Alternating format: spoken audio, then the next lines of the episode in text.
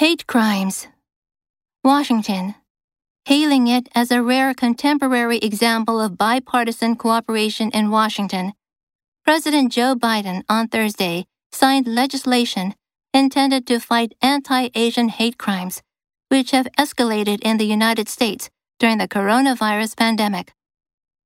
Hate and racism are the ugly poison that has long haunted and plagued our nation, the president said before signing the bill in the White House East Room.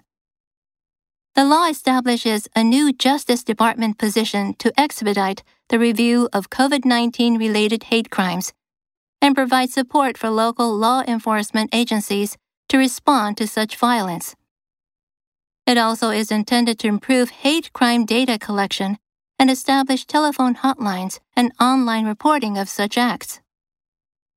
This new law will help speed our response to hate crimes and provide resources to law enforcement to improve hate crime reporting, U.S. Attorney General Merrick Garland said in a statement. The law will assist law enforcement in targeting its efforts, which will help to prevent these devastating crimes and to respond efficiently and effectively to crimes when they occur. Only one U.S. Senator voted against the bill which also gained wide support from Democrats and Republicans in the House. Anti Asian hate crimes surged by 150% in major American cities in 2020, according to police data. Hail. The novel was hailed as his magnum opus. Bipartisan. These bills received bipartisan support. Haunt. She is haunted by guilt. Plague. The basketball player has been plagued by knee problems.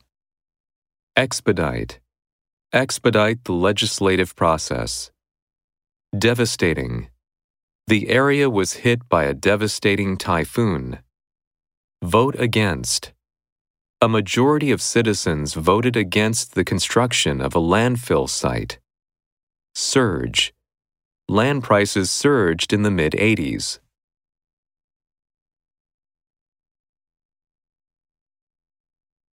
Extra vocabulary, law. Verdict. The jury returned a verdict of not guilty. Irrevocable. The decision is irrevocable. Abolitionist. The bill provoked a backlash from abolitionists. Misdemeanor. These crimes are classified as misdemeanors.